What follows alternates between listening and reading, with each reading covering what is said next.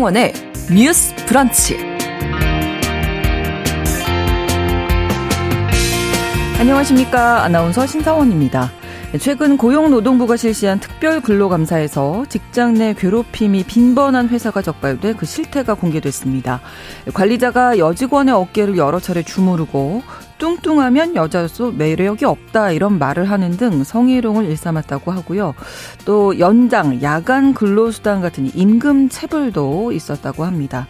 이 회사는 반도체 관련 업무를 하는 곳인데 특히 여성과 청년을 대상으로 상습적인 욕설과 폭언이 이루어졌다고 하네요. 특별 근로감독과 함께 설문조사를 실시했는데 여기에 응답한 노동자의 77%가 직장 내 괴롭힘을 경험했다라고 답했다고 하니까 얼마나 일상적이었을지 짐작이 가시죠. 오늘 첫 번째 뉴스픽에서는 특별 근로감사로 드러난 직장 내 괴롭힘의 실태 더 자세히 들여다보겠습니다.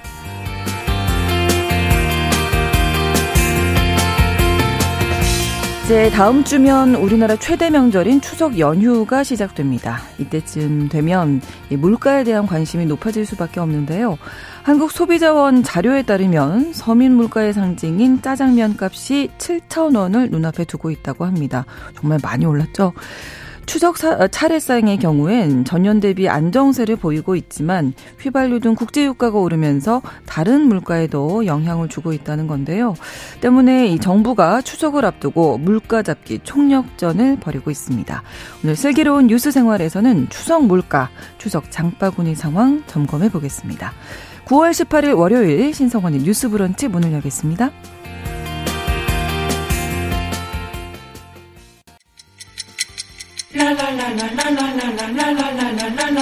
듣고 공감하고 진단합니다.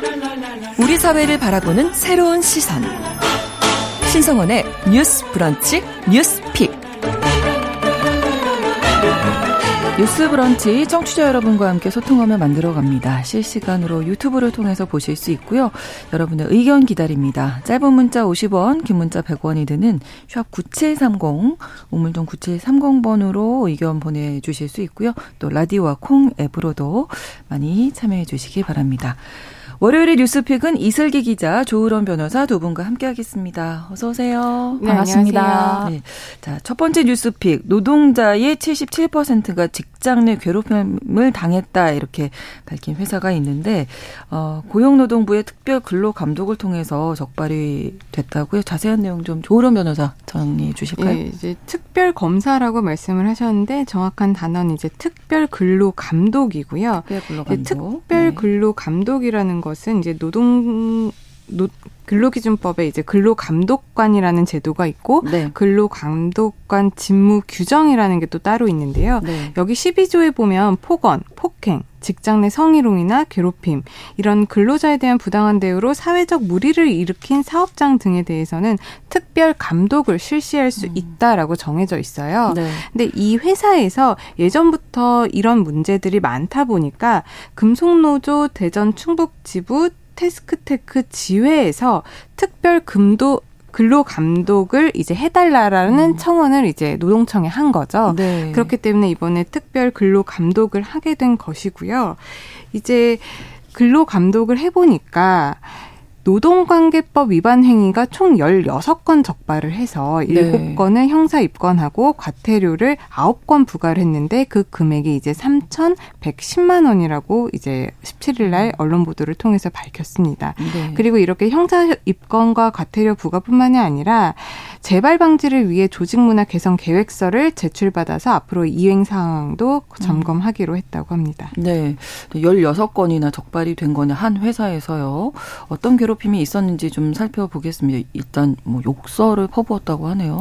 네, 이제 이번에 특별 감독 결과를 보면 주로 이 회사의 중간 관리직들이 네. 청년 노동자들에게 뭐 욕설이나 위협 등을 했는데요. 음. 사례를 좀 소개해 드리면 이제 중간 관리직들이 노동자들에게 뭐 내가 이렇게 하라고 했지 XX 이런 이제 음. 비속어를 욕설을 섞어가며 얘기했고 네. 내가 만만하니 XX 뭐 이런 표현들을 했고요.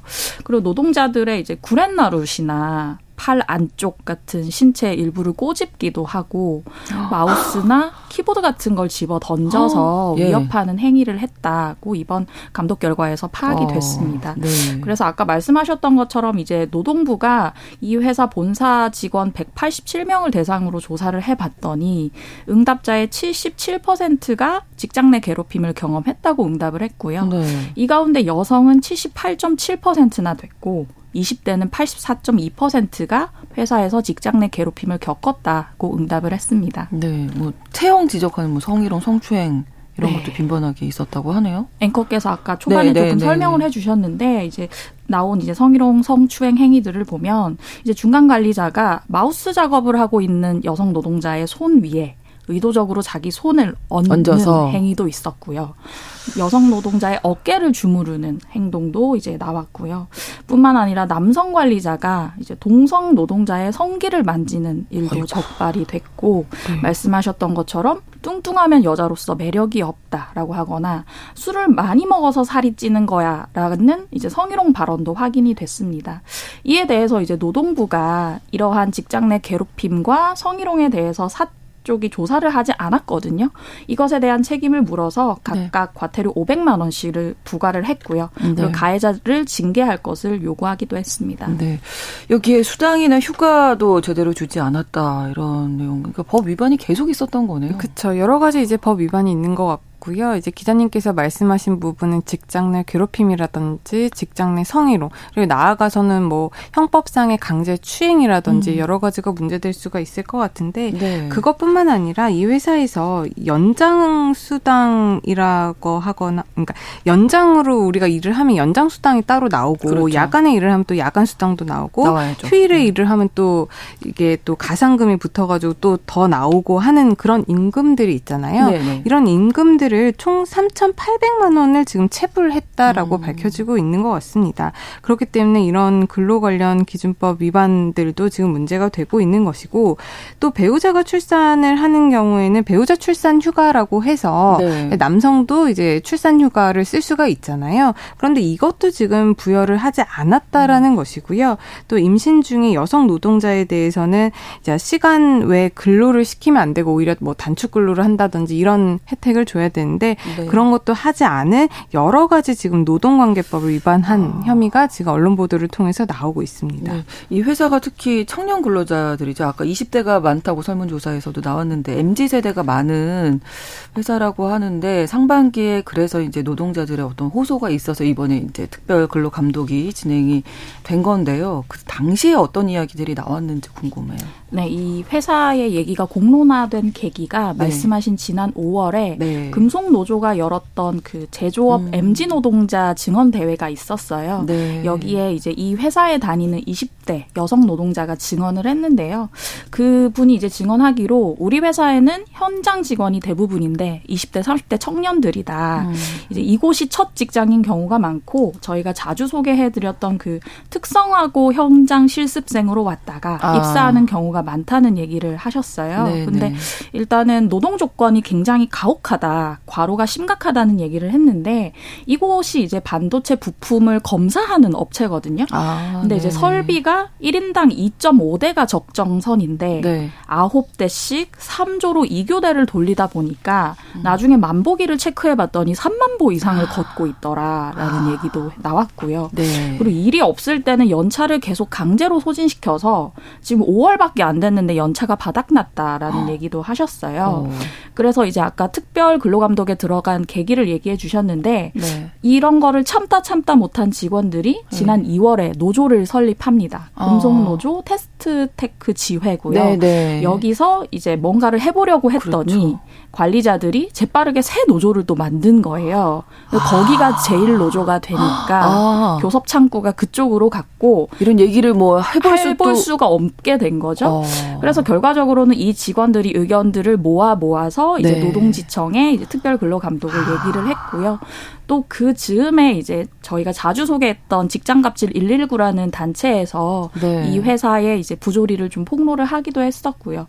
근데 이제 제가 말씀드린 증언 대회에서 나온 여러 가지 얘기 중에 좀 경청할 만한 부분이 사실은 이정식 고용노동부 장관도 그렇고 mz 세대들은 요새 권리 의식이 투철하다. 네, 그래서 네, 이제 뭐 네. 회장 나와라, 부회장 나와라, 어. 자기 얘기 똑바로 잘 하고 그리고 뭐 mz 세대는 몰아서 일하고 몰아서 쉬길 원한다. 이런 약간 mz 세대 노동자에 대한 우리가 어떤 가진 좀 음. 편견이랄까 선입견? 선입관이 네. 좀 있었잖아요. 네. 근데 여기 나왔던 이제 mz 노동자분들이 얘기하시기로는 거기서 얘기하시는 분들은 주로 대기업이나 음. 공기업에 다니는 사무직 청년들을 얘기하는 것 같다. 음. 우리는 실제로 하루 3만 보 이상 걸을 만큼 과로에 시달리고 음. 있고 생산직이나 비정규직 같은 열악한 환경에 이제 제조업 MZ 노동자들에게도 포커스를 맞춰달라라는 음. 얘기를 하기도 했습니다.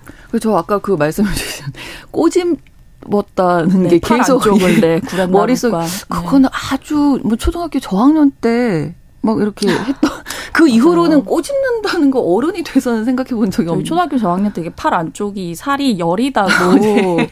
그런 일이었는데 네. 어, 그게 이제 20대 30대 지금 21세기인데요. 네. 네. 사실 그런 게 어떻게 보면 지금 직장 내 괴롭힘 문제뿐만 아니라 형법을 엄격하게 적용하다 보면 꼬집으면 당연히 폭행이나 그렇죠. 상해가 되는 그렇죠. 네, 네, 거거든요. 네, 그렇기 때문에 왜 이런 거를 단순히 장난이라고 과연 생각을 한, 거, 그러니까. 한 것일까? 이런 음. 아니란 생각을 가지고 회사 문화가 그랬다라는 음. 거라면 이번에 바뀌어야 되는 그렇죠. 거죠. 그래서 지금 이제 특별 근로 감독 통해서 이제 뭐, 뭐 행정적으로 사법적으로 어떤 조치가 취해진 건데 이 이후에 계속 지킬 것이냐가 더 문제잖아요. 그렇죠. 그걸 계속적으로 좀 관리 감독할 필요가 있다. 이제 근로 감독이 이제 세 가지 종류가 있는데 네. 정기 감독이 있고요, 네. 수시 감독이 있고 특별 감독이 있습니다. 아, 근데 네. 이번에 이제 언론 보도에 뭐 보도된 듯 감독 필요성이 상당한 사업장이라든지 아니면은 뭐 노동관계 법령 에 위반하는 중대한 행위로 인해서 노사분규가 발생을 하거나 그 네. 우려가 크면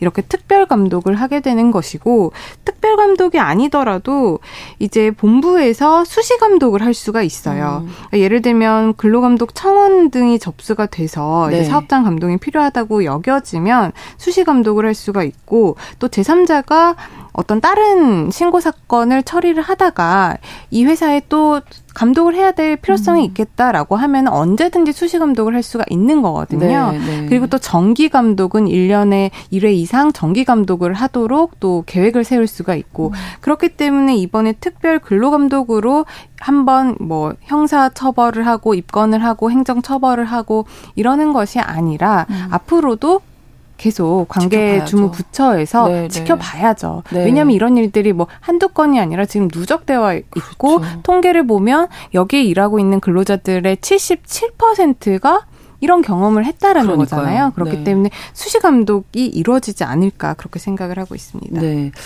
저희가 직장 내 괴롭힘 두 분이랑 정말 얘기 많이 나눴던 것 같습니다. 잊을만 하면 또 기사화가 되고 네. 있어서 그만큼 빈번하지 않나 이런 생각도 드는데 사무실에서 이런 이야기도 있었잖아요. 그 직원들을 엎드려 뻗쳐. 엎드려 뻗쳐도 학교 때 음. 이후로 들어본 적이 없는 것 같은데. 아무튼 그래서 몽둥이로 뭐 때렸다 이런 회사. 여기도 특별 근로감독을 통해서 식대 적발이 됐어요. 네, 네, 지난 5월에 바로 이 자리에서 이제 조 변호사님이랑 같이 네, 소개를 네. 해드렸던 사례인데요. 인력 파견 업체인 더 케이텍이고요. 고용노동부에서 지난 5월부터 8월까지 특별 근로감독을 실시했습니다. 노동관계법 위반이 17건이 적발이 음. 됐고요. 그 중에 9건이 형사 입건됐고 네. 과태료 네. 2천여만 원을 부과했다고 밝혔습니다. 좀 상세하게 사례를 설명해 드리면 네. 이제 여기서는 창업주 이모 씨라고 하는 인물이 주로 문제가 됐는데요. 네. 자격증을 두 개 이상 취득하라고 이제 직원들한테 얘기를 했는데 네. 이걸 이행하지 못한 직원 16명을 불러놓고 지 자식색 자식 XX 죄송합니다. 예, 알겠습니다. 죄송합니다. 네, 네. 건사 못할 놈이라는 폭언을 했고요. 이게 뭐 그 회사에서 실제로 나온 얘기니까 네. 얼마나 참 황당하네요. 네. 필설로 옮기면 안 되는데 제가 네. 실수를 했습니다. 죄송합니다. 그리고 이제 폭언뿐만 아니라 방금 말씀하셨던 그 엎드려 뻗쳐를 시키고. 네. 몽둥이로 폭행을 한 부분이 있었고요. 그리고 이제 개인적인 이유로 직원에게 운전을 시키거나 음. 다이어트를 강요하는 등 업무와 무관한 일을 시키기도 했고 지시에 따르지 않으면 심할서나 경고를 쓰는 경고를 받는 상황이기도 했습니다. 뿐만 아니라 직원을 뽑을 때 성별이나 연령 가지고 차별한 게 많이 문제가 됐었어요. 네. 그래서 96년생 이하 여성에게는 가산점을 줘라. 그리고 면접을 하라고 동료를 해라라는 지시가 음. 있었어서 이 회사 채용 공고를 보면 20대 초반 여성을 우대한다. 는 내용 음. 내지는 40에서 65세 우대 조건을 제시한다 이런 부분이 있었는데 사실은 이런 부분들이 지금도 저희가 채용 공고에서 종종 목격을 하기는 합니다. 음. 그러나 이제 법률에 따르면 남녀 고용 평등법이나 고령자 고용법에 따르면 직원 채용과 인사 관리 과정에서 이렇게 남녀를 차별하거나 혹은 뭐 용모나 키, 체중 같은 신체 조건을 요구하거나 네. 연령을 이유로 차별하지 않도록 규정을 하고 있거든요. 이런 것들이 그렇죠. 다 규정 위반이고요. 뿐만 아니라 더 케이텍 같은 경우는 임금 8천여만 원을 체불하고 연장 근로 한도를 1,070 1770회 초과한 것으로 나타나기도 했습니다. 그러니까 직장은 사실 일하러 가는 곳이잖아요. 그렇죠. 이게 욕 먹으러 가거나 무슨 맞으러 그러니까 가는 괴롭힘 당하러 가는 곳이 아니죠. 아니잖아요. 근데 이런 분위기면은 누가 일하고 싶겠습니까? 이런 회사에서? 그런 생각이 들어서 왜 이게 계속 기사화되고 어 정말 아까 그 조으론 변호사님께서 인식이 바뀌어야 된다, 문화가 바뀌어야 된다 말씀해 주셨는데 근데 실제로 그 네. 직장 갑질 119라는 곳에 따르면 지금 직장 내 괴롭힘 금지법이 시행된 게 2019년 7월이니까 네. 지금 거의 4년이 그렇죠. 된 거거든요. 네, 네, 그런데 그 시행되고 나서부터 올해 6월까지 고용노동부에 신고된 직장 괴롭힘 사건이 3만 건이 가까이 됩니다. 아. 2만 8,731건으로 집계가 됐는데 네. 이렇게 신고된 건은 거의 3만 건에 육박하는데요. 권리 구제가 이루어진 음. 케이스가 4,168건. 어. 그러니까 14.5%인 겁니다. 음. 그 중에서도 이제 개선 지도가 3,254건이었고요. 네. 검찰의 송치등 사건이 500 13건밖에 되지 않으니까 음. 아직까지 우리가 신고는 많이 하고 있지만 네. 실질적인 구제가 이루어지지 않다 보니까 피해자 입장에서는 내가 정말 여러 가지 상황을 다 고려해서 안 네. 되겠으니까 결국 이제 신고를 하는 거잖아요. 그렇죠. 내가 직장 그렇죠. 내에서 불이익을 받을지도 모르고 괜히 너무 유별난 사람으로 음. 찍힐 수도 있다. 이런 것들을 다 감안을 하면서도 신고를 하는데 실제로 음. 개선되는 것들이 뭐 10% 정도밖에 되지 않으니까 그렇죠. 이런 결과들을 보면 법이라든지 제도가 잘 되어 있어도 음. 실제로 그게 잘 운영이 되지 않는다면 피해자들 입장에서는 그 제도를 이용하는 게 뭐 무의미하죠. 무의미하다라고 네네. 느껴지는 거죠. 네. 그렇기 때문에 아직까지도 이렇게 많은 직장 내 괴롭힘에 대해서 저희가 이 방송에서도 예. 계속 주구장창 말씀을 드리고 있는 것 음, 같고요. 음, 네. 이런 부분이 아무래도 인식 개선, 뭐 사회 문화 개선도 필요하겠지만 좀 법적으로도 네. 좀 강화가 돼야 음. 사실 모든 걸 다 법으로 규율한다는 게좀 어, 어떤 않죠? 감정으로서는 네. 좀 받아들이기 어렵지만 지금 이렇게 해야 되는 상황이거든요. 네. 그리고 법으로 충분히 규율할 수 있음에도 불구하고 사람들이 그것을 안일하게 생각해서 그런 행동을 하니까 보여줘야 됩니다. 그렇기 때문에 이 부분에 대해서 단속 그리고 엄격하게 좀 처벌이 음. 이루어졌으면 하는 바람입니다. 윤준 윤존도님이 들으시다가 이제 출산휴가 아까 이제 안 준다고 이제 각종 휴가들을 네, 네. 그러니까 출산휴 인구 감소에 대한 대책도 이렇게 마련이 되지 않는데 음. 출산휴가 안 주면서 젊은이들 어떻게 아이 낳고 잘 키우기를 바라는가 하면서 의견 주셨고요. 성대필님이 절대 우리 자녀들 보내면 안 될 회사 어디냐고 의견 주셨는데 네. 참 안타깝습니다. 이런 음. 얘기를 계속 할 수밖에 없다는 게 좀 뭐 근절할 수 있는 방법 없을까요? 이제 자주 인식 변화를 말씀드리는데 네네. 네. 인식 변화를 추동하는 게 저는 이제 정부의 어떤 음. 관리 감독밖에 없다는 생각이 음. 이 문제는 들어요. 네. 왜냐하면 네. 이런 직장 내 괴롭힘이 발생했을 때 사실 노동자가 약자일 수밖에 없는 현실이 음. 자주 나타났잖아요. 그렇죠. 이번에 이제 더 케이텍 같은 경우도 5월에 나왔던 최초 보도를 보면 이제 퇴사자에 대해서 이제 회사 차원에서 험담을 했다 이런 증언들이 음. 있었어요. 걔는 막 성격이 특이하고 버릇이 없어서 회사를 노동청에 신고하고 음. 나갔다. 이런 얘기들을 한 정황이 있는데 네. 이런 얘기들이 사실 업계에 퍼지면 해당 퇴사자 같은 경우는 이직이 굉장히 어려울 거란 그렇죠. 말이에요. 네. 그러니까 직장 내 괴롭힘을 신고한다는 것 자체가 굉장한 위험을 무릅쓰고 하는 일인데 음. 아까 변호사님 말씀처럼 이제 아직도 방치된 사건이 그러니까 직장 내 괴롭힘 방지법 시행이 4년이 넘었는데 있는데 방치된 네. 사건이 이렇게 많다는 것이 좀 문제가 될 수 있다고 보여지고요. 네. 그리고 이제 또 한 가지 말씀드리고 싶은 게 이제 고용노동부에서 이제 직장 내 괴롭힘 전담 상담 센터라는 것을 네. 민간 위탁을 줘서 전국에 10개 정도 운영을 하고 있었어요. 네. 근데 이제 고용노동부가 최근에 최근에 발표한 방침이 내년부터는 이 전담 상담 센터는 없애겠다. 어. 대신에 노동부에서 하고 있는 자체 종합상담센터로 통합하겠다고 얘기를 했거든요. 근데 이제 노동부의 종합상담센터로 가면 여기는 임금 체불이라든지 직장 내 괴롭힘이랑 조금 다른 분야까지 같이 다루는 음. 곳입니다. 네. 근데 그렇다고 한다면 사실 음. 어떤 분들은 직장 내 괴롭힘, 뭐 폭언, 욕설 같은 게 그냥 옛날부터 있어온 직장 문화 정도로 가볍게 보시는 분도 수 있을 있죠. 수 있어요. 네, 네. 근데 이런 것들과 임금 체불이 같이 음. 논의가 된다고 하면 직장 내 괴롭힘이 좀 덜 조명을 받을 음. 가능성 그리고 많이들 겪으시겠지만 저희가 ARS 센터 같은데 연결하면 연결하기가 굉장히 어려운 몇 시간 걸리는 그, 경우도 그렇잖아요. 있죠. 그렇죠. 그래서 하다가 포기하는 경우가 생기는데 음. 이걸 이렇게 종합하는 형태가 아니라 음. 사실은 기존에 있는 상담센터에 더 지원하는 형태로 음. 가야 하지 않았나. 저는 비단 이뿐만 아니라 고용노동부의 그 관리 감독 정책들 자체가 음. 다 각자를 좀 특화시키는 방향으로 네, 네. 가는 것이 맞지 않나라는 생각을 하고 있습니다. 그러니까 분야가 다양하기 때문에 네. 그런 것도 좀 생각을 해봐야 되겠네요. 아, 너무 안타까운 이야기들이었습니다. 직원이 77%가 직장 내 괴롭힘을 경험하고 있다라는 이 회사에 대한 이야기 나눴는데 어, 두 번째 뉴스픽도 역시 노동자에 대한 이야기입니다. 지난 주말에 있었어요. 주물 공장에서 일하던 노동자가 사망하는 일이 발생했습니다. 너무나 비극적인 사고죠. 용광로가 폭발을 했다고 하는데 이 내용 좀 예, 이슬기 기자님 네, 네. 정리해 주시죠. 지난 토요일이죠. 16일 오전 8시 44분쯤에 울산시 울주군에 있는 이제 한 차량 주물류 생산업체 공장, 주물 네. 공장이라고 하는 곳에서 용광로에 쇳물이 분출을 했습니다. 네. 그래서 이게 이 쇳물 온도가 1,300도 아. 이상이었다고 해요. 네. 그래서 바로 옆에서 작업하던 50대 노동자 A 씨에게 이 주물이 덮쳤고 쇳물이 덮쳤고 A 씨가 현장에서 사망을 했습니다. 네. 사고 당시 A 씨는 이제 혼자서 작업 중이었는데요. 음. 용광로에 연결된 호스에 이물질을 제거하던 중이었다고 알려져 있습니다. 네, 이거 혼자 일하다가 이렇게 사고를 많이 당하셔서 우리가 또 이야기 나누겠지만 이제 2인 1조 뭐 네. 이렇게 딱좀 지켜야 될 것 같다는 생각이 들고 사고 직후에 작업은 멈춰진 거죠?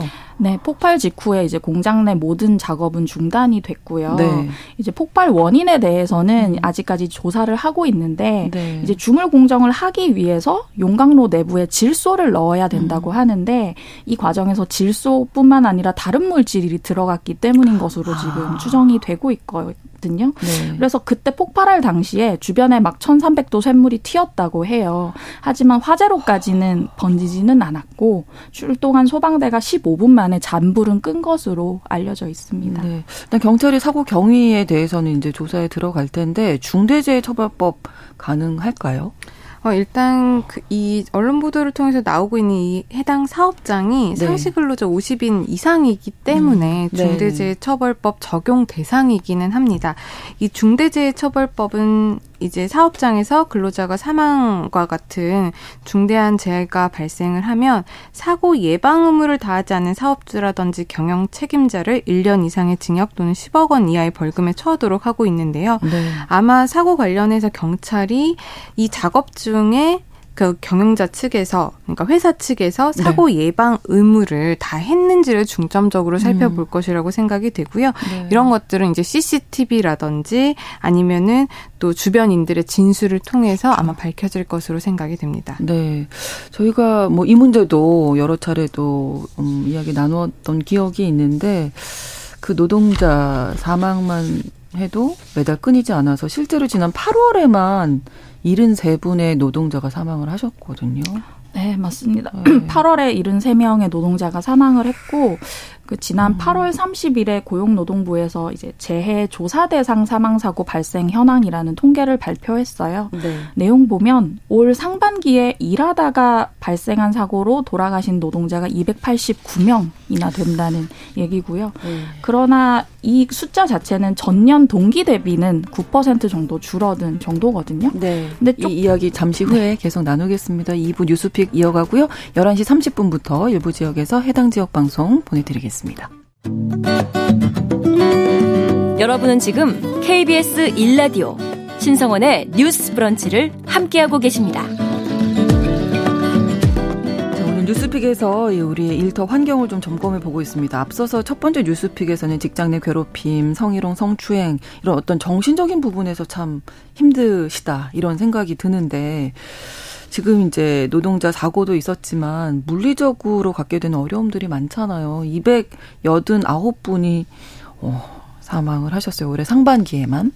네, 이제 289분이 사망을 했는데 이게 아까 말씀드렸던 것처럼 전년 동기 대비로는 9% 아. 줄어든 숫자기는 해요. 예, 예. 근데 여기서 조금 주목해야 할 부분은 우리가 사망 소식을 자주 접하는 그 규모가 큰 건설 현장 있잖아요. 네. 중대재해 처벌법이 적용되는 그런 공간에서는 사망 산재가 늘고 있다는 건데요. 네. 그래서 중대재해 처벌법이 적용되는 50억 원 이상의 건설 현장에서는 원래 작년에는 50명 정도가 돌아 가셨는데 올해는 57명, 7명 더 늘어난 음. 숫자인 것이 이제 눈에 띄고요. 좀 사례를 설명해 드리면 이제 아파트 브랜드죠. 이 편한 세상 네. 건설사인 DLENC에서는 지난 8월 한 달간 두 명의 노동자가 각각 별개의 사고로 아. 돌아가셨고요. 이 이 회사가 주목을 받는 이유는 이제 중대재해처벌법 시행 이후에 DLENC에서만 8명의 노동자가 사고로 사망을 했거든요. 예. 그리고 이 자리에서 한번 설명을 해드린 바 있습니다만 지난 8월 10일에는 SPC 계열사인 샤니 제빵 공장에서 음. 노동자 한 분이 설비에 끼어서 돌아가신 건이 있었죠. 그래서 네.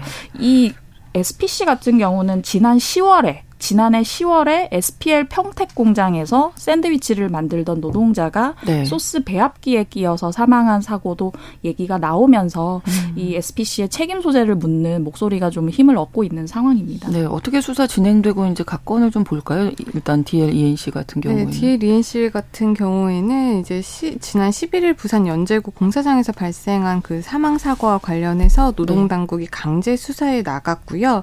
29일 고용노동부에 따르면 왜냐하면 부산지방고용노동청이 그날 오전 9시부터 DL ENC 본사와 현장 사무실 등의 근로감독관 50여 명을 투입해서 압수수색을 하고 있고요. 네. 중대재해처벌법 그리고 산업안전보건법 위반 여부를 신속히 수사를 하고 책임을 규명할 계획이라고 합니다. 아까 기자님도 말씀을 하셨지만 이 DL ENC 회사에서만 작년에 이제 중대재해 처벌법이 시행되고 나서 여덟 명이 지금 음. 사망을 했거든요. 근데 네. 이 단일 업체로는 지금 가장 큰 규모다고 해요. 그러다 보니까 이제 엄격하게 이제 꼼꼼히 수사를 하고 있는 것으로 보이고 네. 이와 관련해서 이정식 노동부 장관도 입장을 발표를 했는데요. 다른 건설사에 모범을 보여야 할 대형 건설사에서 음. 반복해서 사고가 발생하는 것은 용납할 수 없는 일이라고 하면서 이제 엄정 수사를 지시했다고 합니다. 네. 또 SPC 끼임 사고 어떻게 진행 중인가요? 네, 그 SPC 끼임 사고 같은 경우는 그 해당 피해자가 리프트가 하강하면서 협착해서 돌아가신 케이스인데 아, 네. 그 리프트 하강 버튼을 눌렀던 동료 노동자가 업무상 과실치사 혐의로 입건이 됐고요. 네. 그리고 최근에 이제 경찰이 그 샤니 측 관계자 세명을 추가로 입건을 했는데 그 이제 이유는 이제 사고 기계에서 생긴 이상 작동을 막기 위한 뭐 장치나 네, 네. 경고음 발생 설비 같은 게 제대로 설치되지 않은 걸로 지금 파악이 되고 있어요. 그래서 음. 관련 설비를 담당하는 직원들이 입건 대상에 포함한 것으로 알려져 있고요. 네. 그리고 지난달 22일에 이제 이은주 정의당 의원실에서 이 샤니 성남 공장 끼임 사망 사고 음. 관련 기자 간담회를 열었어요. 여기에서는 이제 국회 한노위 소속 위원들이 사고 현장을 조사하며 알아낸 내용들을 발표했는데요. 일단 내용들을 보시면 이 사고가 났던 설비 자체가 안전에 굉장히 취약한 상태였다라고 음. 진단이 되는데 첫 번째로는 사고 당시에 그 안전 경보 장치가 울리지 않았다라는 음. 것이 지적이 됐고요. 네. 그리고 이제 동료 노동자가 리프트 하강 버튼을 눌렀었는데 네. 사실 이 기계 같은 경우는 그 상승과 하강을 자동이나 수동 모드로 전환할 수 있는 선택 버튼이 있는데 네. 이게 제대로 작동이 되지 않 았다는 거예요. 이것도 문제로 지적이 됐고 또 다른 그 제빵 설비에는 부착이 돼 있는 협착 위험 같은 경고 음. 스티커가 해당 기기에는 이제 부착이 되지 않은 것으로 나오기도 했고요. 네.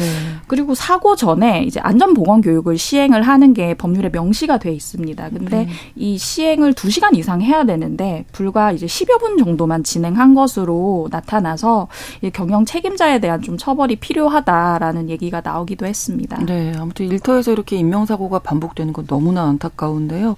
뭐 수사 입건하고 하는데도 사실 시간이 오래 걸립니다.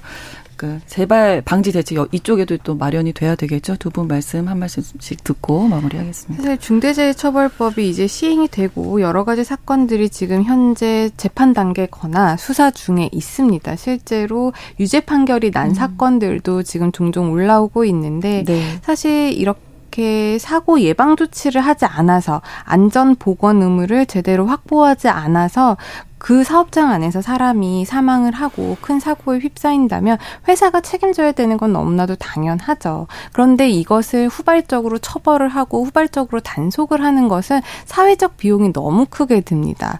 사실 네. 예방적인 게 가장 더 중요한 거거든요. 그런데 회사 입장에서는 그냥 이후에 사고가 터졌을 때 형사적인 어떤 부분 아니면 민사적인 어떤 부분을 해결하면 되는 게 해결하는 것이 더 효율적이다. 음. 비용이 더 적게 든다. 이렇게 아. 생각을 하니까 아무래도 음. 예방에 소홀할 수밖에 없는 거죠. 아까 기자님도 말씀을 해주셨지만 그 SPC라는 회사에서도 뭐 안전교육을 2시간을 들어야 되는데 뭐 10여 분 만에 끝났다라고 하면 근로자들을 2시간 동안 근로를 시키는 게 회사 음. 입장에서는 더 비용적으로 효율성이 있기 때문인 거잖아요. 그렇기 음. 때문에 이것을 뭐 법으로만 어떻게 철저하게 뭐 처벌을 하고 단속을 하는 것보다는 예방적인 측면을 회사가 많이 했을 때 음, 그게 더 효율적이라는 거 네, 혜택을 네. 주는 방향으로 이끌고 나가는 음. 것도 우리가 함께 생각을 해봐서 네, 네. 그런 문화를 좀 정착시키도록 정부라든지 관련 기관에서 좀 노력을 해야겠다 이런 생각을 해봤습니다. 네, 이세계 기자님. 네, 여러 가지 생각이 드는데요. 일단은 이제 이번 샤니 같은 경우도 그 리프트 하강 버튼을 눌렀던 그 동료 노동자가 제일 먼저 입건이 됐거든요. 사실은 구조의 책임을 묻기보다는 그 개개인의 가장 먼저 책임을 묻은 묻게 된 상황인데 생각해 보시면 저희가 작업장에서 실수를 하는 건 상수입니다. 그렇죠. 웬만한 사, 작업자들은 하다가 실수를 하실 수 있어요. 근데 실수를 했을 때도 음. 어떤 큰 사고가 일어나지 않게끔 방지하는 것들이 그렇죠. 작업장 곳곳에 들어가 있어야 되는 것이고 지금 여러 가지 정황을 봤을 때 이 샤니 제빵 공장 같은 경우는 음. 그런 부분에서 미비한 점이 있었다는 거고요.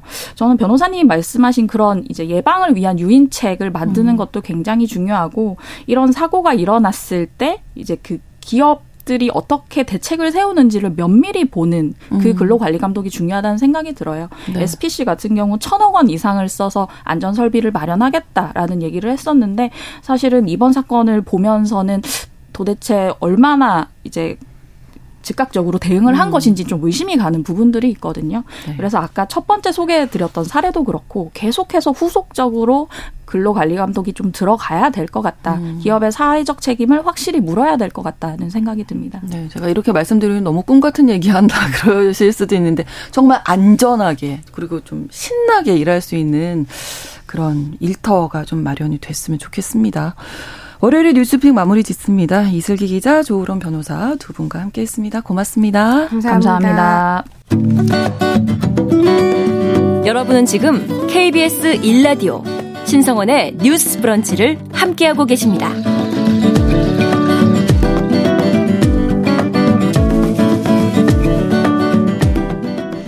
열한 시 삼십 9분 향하고 있습니다. 알아두면 좋은 생활 정보 또 제도를 정리해 드리는 시간 슬기로운 뉴스 생활입니다. 서울신문 곽소영 기자와 함께 하겠습니다. 어서 오세요. 안녕하세요. 잘 쉬셨나 봐요. 네, 네. 표정이 좋으십니다. 네, 네. 쌩쌩합니다. 네. 자, 그러면 그런 기운을 모아서 첫 번째 뉴스 전해 주시죠. 네, 먼저 앵커님 요새 짜장면 한 그릇 얼마 정도 하는지 혹시 요즘에 아시나요? 뭐 짜장면, 냉면 뭐 이런 국수 한 그릇이 되게 비싸졌더라고요. 많이. 만원 가까이 가지 않나요? 맞습니다. 이제 서울에서 짜장면 네. 한 그릇 드시려면 공식적으로 7천 원은 내야 아, 한다. 아, 이런 통계가 나왔습니다. 네. 이 한국 소비자원의 가격 정보 종합 포털 참가격에 따르면요. 8월 서울 지역의 짜장면 한 그릇 가격이 6,992원으로 집계가 돼서요. 네. 7천 원에 육박하는 것으로 나타났습니다. 이 1년 사이에 10.98%가 아, 오른 수치인데요. 네. 열흘 뒤면 추석이잖아요. 그래서 이제 음. 가족분들끼리 외식도 많이들 하실 텐데 이 밥상 차례상 물가 좀 얼마나 올랐는지 한번 살펴보려고 합니다. 아 정말 요즘에 그 장 보면 몇 개 담지도 않았는데 뭐 10만 원 넘어가고 외식 한번 해도 어우 너무 비싼데 외식하면 안 되겠다 이런 생각도 좀 들긴 하더라고요. 맞습니다. 이 외식 물가가 특히 많이 올랐습니다. 네. 이 비빔밥은 7.96% 오른 1,423원으로 집계가 됐고요. 네. 칼국수는 8,962원이라서 9,000원을 돌파하기 와. 직전입니다. 이 김밥 한 줄에도 3천 원을 훌쩍 뛰어넘는 상황인데 네. 이 말씀드린 음식들이 막 비싸서 가끔 먹는 음식들이 아니잖아요. 그렇죠. 예를 면 서민 음식으로 음. 불리는 메뉴들인데 물가가 이렇게 뛰면서 국민들이 체감하는 이 물가 물가 상승률도 더 높아졌습니다. 다음 주가 이제 추석이라서 추석 차례상 물가 어떻습니까? 네, 정부가 현재 추석에 많이 구매하는 식재료 스무 가지를 목록으로 만들어서 물가 관리를 하고는 있습니다. 네. 이 배추나 무, 대추 이런 농산물부터 닭고기, 돼지고기, 참조기, 고등어, 이 축산물과 수산물도 포함이 돼 있는데요. 평균 가격으로만 쳤을 때는 작년보다 6% 낮은 수준이라고는 합니다. 음. 문제는요. 품목에 따라서 날씨나 작황 영향을 많이 받았다는 그렇죠. 겁니다. 저번 여름에 호우도 심했고 음. 폭염도 심했잖아요. 그렇죠. 그래서 그때 닭이랑 병아리가 많이 폐사를 했습니다. 아. 그래서 현재 닭고기 가격이 작년 추석 전에 대비해서 8.9%더 오른 상태고요. 네. 명태도 러시아에서 수입해오는 물량이 줄어들면서 18.4%나 더 올랐습니다. 여기에 최근에 국제 유가도 계속 음. 오르고 있거든요. 유가가 오르면요 생산비나 배송비 이런 다른 비용에도 영향을 미쳐서 먹거리 물가도 결과적으로는 음. 함께 오를 수밖에 없는 상황입니다. 좀 명절에 음식 안 할 수는 없잖아요. 그렇다고 그렇죠. 저렴하게 좀 구입할 수 있는 방법 없을까요? 네, 이제 정부가 물가를 잡기 위해서 할인 지원금은 지원금을 670억 원 풀어서 이 유통업계가 좀 할인 행사를 많이 하도록 독려를 하고 있는데요. 네. 이 정부 할인 지원금을 잘 활용하면 1인당 2만 원, 그리고 수산물은 4만 원까지 할인을 받을 수가 있습니다. 온라인 쇼핑몰은 할인 쿠폰으로 적용이 되고요. 대형마트는 계산할 때 자동 할인으로 적용되는 방식입니다. 그리고 전통시장 같은 경우에는 제로페이 모바일 상품권을 할인된 가, 격으로 선구매를 하셔서 이제 네. 사용을 하실 수가 있고 온누리 상품권을 2만 원까지 환급 받을 수도 있습니다. 이 참여 업체는 농식품부 홈페이지에서 확인하실 수가 있고요. 네. 이 가령 서울시 같은 경우에는요. 106개의 전통시장에서 추석용품을 최대 30%까지 할인해 주는 행사를 한다고 해요. 그러니까 이렇게 지자체별로도 자체적으로 여러 행사를 진행하는 거예요. 네. 그래서 이 홈페이지를 각자 참고하셔서 할인 행사 일정과 음. 어떤 시장에서 하는지 장소를 좀 확인하시면 좋겠습니다. 네, 꼼꼼히 좀 따져 보셔야 되겠습니다. 자, 다음 소식은 어떤 건가요? 네, 밤낮에 온도차가 점점 벌어지기 시작하는 아, 환절기가 네, 네. 됐습니다. 예, 감기 걸린 분들 많으시던데요? 맞습니다. 네. 그래서 오늘도 제가 가져온 소식이 독감이 계속 유행하고 있다. 이런 소식 한번 가져왔습니다. 전에 한번 독감 얘기해 주셨었잖아요. 맞습니다. 몇 달 전에도 제가 네. 이 슬기로운 뉴스 생활에 독감 유행주의보가 내려졌다는 소식을 들려드렸었는데 네. 오늘 제가 또 강조하는 이유가 있습니다. 이 질병관리청이요. 외래 환자 1000명당 감기 증상을 보이는 환자 비율을 계산한 값으로 유행주의보를 발령을 하는데요. 네. 이 비율이 2주 동안 기준치 미만 미만으로 낮아진 상태로 유지가 되면 음. 전문가 자문을 거쳐서 유행주의보를 해제하는 방식입니다. 네. 근데 지금 독감 유행주의보가 지난해 9월 15일에 발령이 됐거든요. 네. 근데 그 이후에 한 번도 해제가 된 적이 없습니다. 1년이네요. 그러면. 그렇습니다. 네. 그러니까 1년 넘게. 예, 네, 맞습니다. 1년 넘게 유행이 이어져 오고 있다는 뜻입니다. 네. 관련돼서 유행주의보 체계가 세워진 이후로 1년 넘게 주의보가 이렇게 계속되는 거는 역대 처음입니다. 아. 그래서 특히 어린이와 청소년층에서 집중적으로 환자가 발생하고 있는 상태라고 합니다. 네, 이제 뭐 10월쯤부터는 이제 독감 예방 접종 기간이 다가올 텐데 예방할 수 있는 방법 다시 한번 좀 알려주세요. 네, 말씀하신 대로 20일부터 인플루엔자 국가 예방 접종 기간이 시작이 되거든요. 네. 그래서 예방 접종을 철저하게 맞는 게 가장 먼저 예방을 할 수 있는 확실한 방법이고요. 특히 어린이랑 임산부 같은 경우에는 독감에 걸릴 경우에 합병증 위험이 더 크거든요. 네. 그러니까 예방 접종과 더불어서 더 주의를 하셔야 하고요. 코로나 때 많이 하셨다시피 손 씻기와 호흡기 증상이 발생할 경우에 마스크 착용하기 이런 기본적인 예방 수칙만 잘 지켜주셔도 네. 충분히 예방할 수 있으니까 잘 실천해 주시면 좋겠습니다. 네, 슬기로운 뉴스생활 서울신문 곽소영 기자와 함께했습니다. 고맙습니다. 감사합니다. 오늘날 주목해야 할 글로벌 이슈 뉴스 브런치 더 국제 라이브.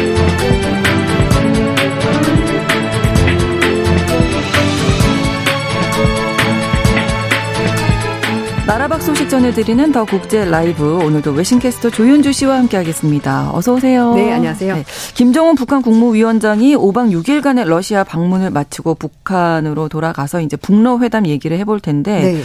러시아에 5일이나 머물면서 어떤 일정들을 좋아했을까요? 네, 일단 가는데 이틀이 걸렸습니다. 10일 날 아, 출발해서 아, 기차 타고 가서 네, 12일 날 도착을 했고요. 네. 그 다음 날 어, 보스니치에 있는 우주기지에서 푸틴 대통령과 정상회담했습니다. 네. 그리고 나서는 그 다음 일정은 대부분 군사시설 둘러보는 걸로 일정이 배치가 되어 있는데요. 15일에 어, 항공기 공장을 방문해서 러시아의 초음속 전투기인 수호이 35, 스텔스 전투기 수호이 30, 57 이렇게 제작 과정 공정을 직접 봤고요. 시험 비행도 지켜봤습니다. 네. 그리고 나서 16일 날 블라디보스토크에 있는 군 비행장 찾아가서 핵무기 탑재가 가능한 각종 어, 전략 폭격기, 다목적 전투기, 극초음속 미사일을 살펴봤고요. 태평양 함대인 대자모 호위함도 탑승을 직접 했습니다.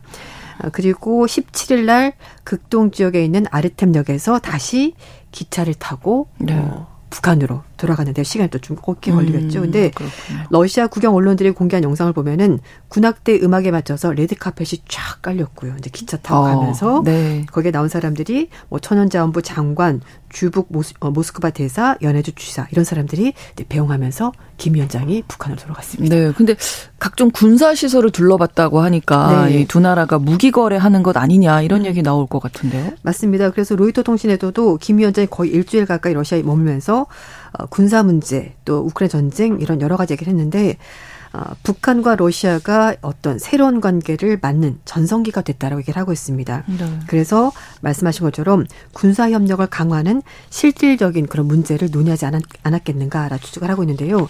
특히 이 보스턴 위치 우주기에서 있었던 김 위원장과 푸틴 대통령 정상회담에서 북러가 구체적으로 어떤 얘기를 했는지는 알려지지 않았습니다. 아. 모두가 오픈하지 않았는데요. 네. 특히 뭐 기자회견도 없었고 공동선언 발표도 없었습니다. 하지만 앞에서 말씀하신 것처럼 여러 장소들이 이제 군사와 관련된 무기와 관련된 그런 장소이기 때문에 아마도 그런 부분에 대해서 얘기가 있지 않았겠는가라는 음. 얘기를 하고 있고요. 그래서 국제사회도 굉장히 이런 부분을 걱정을 하고 있습니다. 네. 그래서인지 푸틴 대통령이 음. 국제법을 우리는 위반할 의사가 없다 이렇게 직접 입장을 밝혔죠. 네, 맞습니다. 특히 이제 북한과 무기나 군사 기술을 거래하게 되면은 유엔 안전보장이사회 대북 제재 결의를 위반하는 겁니다. 그렇죠. 특히 러시아는 유엔 안전보장이사회 상임이사국이거든요. 음. 이런 제재를 가하려면은 상임이사국 다섯 개 나라가 다 모두가 오케이 해야 되는데 이 당사자가 이걸 위반한다 그러면은 앞뒤가 다른 행동이 그렇죠. 되는 거죠. 그래서 네. 국제적인 비난이 있을 수밖에 없습니다. 그래서인지 푸틴 대통령이 북러 정상회담 끝나고 나서 러시아는 무엇도 위반하지 않을 것이고 그럴 의사도 전혀 없다라고 해명했고요. 음. 국제법의 틀 안에서 북한과 러시아 관계를 발전시켜 나가겠다라고 얘기를 했습니다. 그런데 이 북한의 인공위성 제작을 도와줄 수 있냐는 취재진의 질문이 있었는데요. 거기에 대해서 그래서 바로 우주 기지에 온 거라면서 북한의 군사기술 지원 의사를 내비쳤습니다. 음. 회담 후에 김 위원장은 러시아 군시설 방문했고요. 그래서 더욱더 무기거래 의혹이 증폭이 되는 건데 사실 인공위성 제작을 돕는 것은 대북제재 결의 위반은 아니긴 합니다. 아, 네, 법적으로는 아, 닙니다 예. 음. 미국이 어떻게 반응했을지 궁금한데요. 네. 일단 미국 쪽에서는 어, 제이크 설리반 미 백악관 국가안보 보좌관이 직접 입장을 밝혔습니다. 네.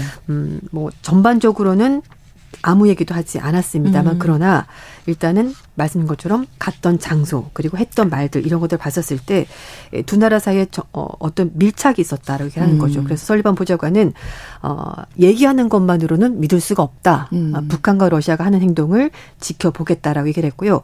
혹시라도 어, 어떤 행동이 나온다면은 어, 국제사회 차원에서 유엔 차원에서 대북 제재 결의 또는 제재를 좀 더 강화하겠다라고 미국은 직접적으로 입장을 밝혔습니다. 네. 외신 반응을 좀 볼까요? 북러 정상이 만난 이유는 서로가 필요한 것이 있어서였다 이렇게 보도가 됐다고요. 네, 맞습니다. 네. 일단 뭐 간단히 말씀을 드리면 북한은 GDP에 어, 차지하는 방사 뭐 방산업체 이런 게 워낙 크다 보니까 예. 일단은 대규모 생산 능력을 갖추고 있고요. 지금 그렇죠. 러시아가 우크라이나 정, 지금 장기적으로 전쟁을 하다 보니 네. 무기는 뭐 둘째치고 탄약이 부족한 상황이거든요. 그러니까 북한이 그 음. 탄약을 음. 공급해줄 만한 충분한 어, 생산 능력을 갖추기 때문에 그거를 받을 것으로 보이고 또 하나는 북한 입장에서는 어, 앞에 말씀드렸습니다만 위성 발사 기술 이거를 음. 원하는 것 같습니다. 그래서 북한 입장에서는 러시아로부터 위성 발사 기술을 이전을 받을 수가 있는데 네. 이걸 통해서 미사일 발사 기술로 전용할 수 있기 때문에 북한은 이런 것들이 필요하다 보고 있고요. 네. AP통신에서는 김 위원장이 러시아로부터 핵 추진 잠수함 등에 대한 이 첨단 기술도 확보를 하고 음. 러시아와 해군 군사 합동 훈련을 그래서 시작할 수도 있다라고 얘기하고 있습니다. 네. 음 근데 이제 이 만약에 북한과 러시아 간의 무기 거래가 현실화가 된다면 음. 북한의 핵과 미사일 프로그램에 대한 유엔 제재가 무너지는 것 아니냐라는 얘기 나오고 있습니다. 음. 그래서 유엔 소식 전문지에서는요. 어, 북한과 러시아 간의 무기 거래가 만약에 성사가 된다면은 북한의 핵 개발을 막기 위해서 국제사회가 지난 15년 동안 노력했는데 이게 결국은 어, 숲으로 그렇죠. 돌아가는 건 아니냐 좀 이렇게 부정적인 입장도 밝혔습니다. 네. 하지만 북, 어, 러시아 측에서는 북한과 러시아 간의 무기 거래 의혹에 대해서 어떠한 협상 또는 협의도 하지 않았다라면서 이런 부분은 전면적으로 음. 부인했습니다. 또 어쨌든 이번 음, 북러 회담을 통해서 두 나라 관계가 좀 강화될 것이다. 네. 외신에서는 이렇게 보고 있는 것 같아요. 네, 맞습니다. 어, 미국의 CBS 방송은 지난 수십 년간 냉탕, 온탕을 왔다 갔다 하면서 굉장히 복잡한 관계였던 러시아, 북한이 어, 러시아가 우크라이나 전면적 시작하면서 두 나라 사이가 오히려 가까워졌다고 음. 진단했습니다. 그리고 뉴욕타임즈는 김 위원장과 푸틴 대통령이 서로에게 이익이 되는 방향으로 합의를 도출한다면은 오랫동안 제한됐던 어, 협력 협력이 좀더 어, 늘어날 것이고 무역도 늘어나면서 네. 두 나라 관계가 훨씬 더 좋아질 거다라고 얘기를 하고 있습니다. 네. 하지만 여기서 또 중국이 빠질 수가 없을 것 같은데요. 그렇죠. 그래서 네. 북러 정상회담이 끝나고 나서 중국과 러시아 간의 고위급 접촉도 있을 것으로 보이는데요. 네. 왕이 중국 외교부장이 18일 날 모스크바 방문해서 네. 세레기 라브로프 러시아 외무장관을 만난다고 하니까 음, 출발했다고 뉴스 아까 네, 나오더라고요. 보셨죠? 그래서 아마 북러 정상회담 얘기를 중국 측에 뭔가 설명을 할 것으로 보입니다. 음, 그럼 중국이 이 북러 어떤 밀착 행보를 이미 알고 있었다 이렇게 볼 수 있을까? 어느 정도 용인한 부분이 있지 않았을까라고 어. 싶기도 한데요. 일단 뭐 중국은 글로벌 영향력을 확대하기 위해서 지금 굉장히 공을 들이고 있는데 네. 북한과 러시아가 이렇게 딱 너무 밀착하는 것. 꼭 반기지만은 않을 수도 있다라고 얘기를 하고 있습니다. 그래서 좀더 그렇죠. 삼각의 공조를 지켜볼 거라고 하는데 네. 뉴욕타임즈는 북한과 러시아 관계가 더 가까워지면은 두 나라 모두가 중국 의존도가 떨어질 수 있기 때문에 음. 그거는 꼭 중국이 바라는 것은 아닐 수도 있다라 분석했습니다. 그렇죠. 아, 일본의 아사히 신문은 7월 달에 북한에서 있었던 전승절 70년 어, 열병식에서 중국이 최고 지도부를 파견하지 않은 점 이런 것들이 어떤 면에서는 어, 북한과 러시아가 밀착하는 것을 보긴 하지만 꼭 환영하는 것만은 아닐 수도 있다라고 얘기를 하고 있습니다. 그러니까 중국 입장에서는 좀 복잡해지겠네요. 네. 머릿속이. 그렇죠. 맞습니다. 그래서 음. 일단 뭐 전략적 이득을 두 나라가 모색할 거란 것은 다 알고 있긴 한데 음. 그럼에도 불구하고 북한과 러시아 협력이 가져올 파장에 대해서도 중국이 여전히 예의주시한다는 거죠. 어 일단 어 쉐이모여 전그 미 백악관 대량 살상 무기 조종관이 미국의 소리 방송과 인터뷰를 했었는데요. 네. 중국은 한편으로 러시아의 관계를 위태롭게 하고 심지어 푸틴 대통령의 몰락으로 이어질 수 있는 우크라이나 전쟁 패배는 원하지 않는 것 같다. 음. 그래서 그런 관점에서 북한이 탄약을 제공해서 러시아가 전쟁을 계속할 수 있도록 하는 것은 중국이 원하는 일일 것이다 어. 얘기를 하고 있습니다. 네. 그렇지만 또 한편에서는 말씀인 것처럼 북한과 러시아 관계가 너무 밀착이 되면 중국의 대북 영향력이 떨어지게 될 것이고 그러면은 그렇죠. 김정은이 중국으로부터 좀 더 독립적으로 행동을 하게 될 것이고 음. 중국을 경계할 수 있다라는 거죠. 그거는 또 싫은 겁니다. 그렇죠. 중국이. 지금은 중국하고 어떻게 보면 더, 더 네, 가깝잖아요. 맞습니다. 그래서 음. 이렇게 북한과 러시아가 너무 음. 가까워지게 되면은 오히려 동북아시아 지역의 긴장이 높아지게 되고 네. 또 한편에서는 그 반대성에 서 있는 미국, 한국, 일본 간의 동맹이 강화되는데 음. 그건 중국이 바라는 바가 아니라는 거죠. 그래서 좀 복잡하네요. 각 나라마다 네, 네 다 생각이 다 달라요. 음. 그러니까 중국이 이제 정리를 해보면 북러 관계 가 강화되는 걸 뭐 무조건 반기 어느 정도는 용인하지만 네. 우리나라에 침해가 되는 정도까지는 아니다. 원하지 않는다. 그렇죠. 예, 맞습니다. 근데 그게 쉽지가 않죠. 그렇죠. 같이 사는 가족도 내 입맛에 안 맞는데 다른 그런 조정이 어느 그렇죠. 선까지가 맞습니다. 어떻게 네, 가능하겠습니까? 어, 네. 에반스 리비어 전 미 국무동아대 담당 수석부 차관보는 네. 중국은 북러 군사 협력 가능성에서 그래서 우려할 수가 있다라는 거죠. 어, 첫 번째 말씀 것처럼 어, 한국과 미국이 강경 대응할 수도 있고 그리고 그렇죠. 한국과 미국, 일본이 군사 협력을 강화하거나 공조를 강화하게 되고 음. 또 한반도에서 불안정과 대결 가능성이 있을 수 있기 때문에 네. 이 전반적인 상황이 중국이 용인은 하지만 음. 환영할 수는 없는 입장이다 이렇게 얘기를 하고 있습니다. 네. 네. 전반적으로 이제 쭉 정리를 좀 해보자면 결국 네. 북중러 이 세 나라가 관계가 좀 강화되지 않을까 네. 이렇게 볼 수 있겠네요. 그렇습니다. 이제 어떤 식으로든지 음. 이제 세 나라가 묶일 것으로 보이는데요. 네. 어, 그래서 이제 미국에서도 김정은 위원장의 방러에 대해서 네. 미국의 대북 정책에 이제 변화가 필요하다는 얘기가 나오고 있습니다. 음. 미국 외교가의 그 전문가인 조시 로긴 워싱턴 어, 칼럼니스트가 워싱턴 포스트에 글을 실었는데요. 네. 외교가 없을 때 북한은 무기 프로그램을 가속화하고 또 미국의 적들과 점점 가까워지면서 분쟁의 위험도 높아지고 있다고 주장했습니다. 음. 그리고 평양에 대한 바이든 정부의 무개입 정책 결과 러시아가 극동 지역에서 결국 짠 하고 나타난 것 아니냐라고 말하면서 이제 존재감이 네. 커졌다는 네, 거죠. 그래서 네. 결국 북한과 협력을 하게 된 거라 설명했습니다. 음. 영국의 BBC는 김 위원장과 푸틴 대통령의 정상회담 개결에서 북러 관계가 가까워지면서 좀 긴박한 상황이 됐는데 문제는 미국이 이걸 해결할 만한 아이디어가 지금 당장은 없다라는 음. 겁니다. 그래서 BBC가 얘기를 한 것이 미국이 북한과 얘기를 하고 싶어 하긴 하는데 네. 방법을 모르는 것 같다. 이렇게 아, 분석을 했습니다. 그렇군요. 일단 미국에서는 북한을 압박할 만한 수단이 별로 남아있지 않고요. 네. 또미 국무 출입 기자에 따르면 평양에 제 대상이 아니라 구멍가게 한두 개만 있는 것 아니냐라고 말할 정도로 결국은 제대할 수단이 별로 없다라고 음. 얘기를 하고 있습니다. 네. 음, 그래서 바이든 대통령이 작년 5월 달에 방한했을 때 김 위원장에게 할 말 있습니까? 라고 기자가 물어봤는데 Hello period. 아, 네, 네. 이것만 기억나요. 봐도 네, 이것만 봐도 미국이 딱히 뭔가 방법이 방법론은 아직 찾지 거. 못했어요. 예, 그렇다는 얘기입니다. 그래서 네. 음, 이런 상황에서 김 위원장이 바라는 만큼 미국의 우선순위를 고려하지 않고 있기 때문에 결국은 북한이 러시아와 손을 잡은 것으로 보이고 음. 미국도 현재로서는 마땅한 방법이 없다라고 하는데요. 그래서 뭐 중국과 고위급 대화 재개나 네. 아시아 지역 동맹 강화 이런 것들을 지금은 할 수 있을 것으로 보인다고 전문 얘기를 하고 있습니다. 네, 음. 복잡해집니다. 네. 더 국제 라이브 외신캐스터 조윤주 씨와 함께했습니다. 고맙습니다. 네, 감사합니다. 뉴스브런치 월요일 순서 마치고요. 저는 내일 오전 11시 5분에 다시 오겠습니다. 고맙습니다.